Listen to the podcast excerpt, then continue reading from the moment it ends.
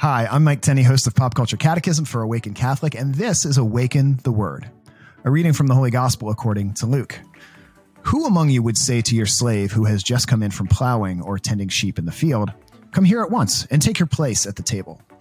Would you not rather say to him, Prepare supper for me, put on your apron, serve me while I eat and drink, later you may eat and drink? Do you thank the slave for doing what was commanded? So, you also, when you have done all that you were ordered to do, say, We are worthless slaves, we have done only what we ought to have done. In today's gospel, Jesus has a big old dose of humility for all of us. He says, When you have done all that you are supposed to do, everything you're supposed to do in a day, you've done all the right things, don't look for any credit. Don't look for any reward. Just say, I did what I was supposed to do. In fact, he has some strong language here. He says, Say, we are worthless slaves. We have only done what we ought to have done. Pretty strong language here. Let's unpack it.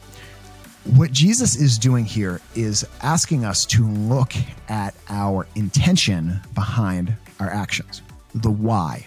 Why do we do the things that we do? This uh, a virtue in Christianity, a, a good habit of our soul. That's what a virtue is called purity.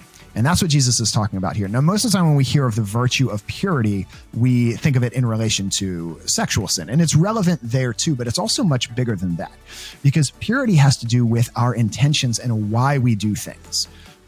Why are we doing these things? Are we doing them for puffing ourselves up? Are we doing things for so that we can get what we want? Or are we doing these things for the good of other people?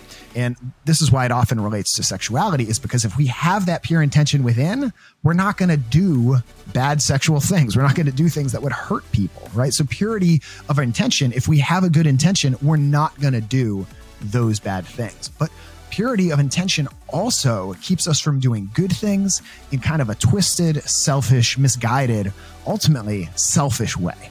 And so Jesus says, even if you've done everything you're supposed to do, we have to focus on our purity of our intention. This is why he often looks at the Pharisees, who are the religious leaders who are following all these rules, and he says, You're you're whitewashed tombs. You you look all fancy on the outside, but inside you're this dead, rotting corpse inside the tomb. And so we too ought to do what is right, not because we're going to get praise from anybody or even ultimately because we're going to go to heaven or avoid hell, not for the reward or the lack of punishment, but we should be doing the right thing because we love God, we love neighbor, our, our neighbor, we love goodness. And so today, let us be renewed to look inward and ask God's grace to come into our hearts and purify us from the inside out.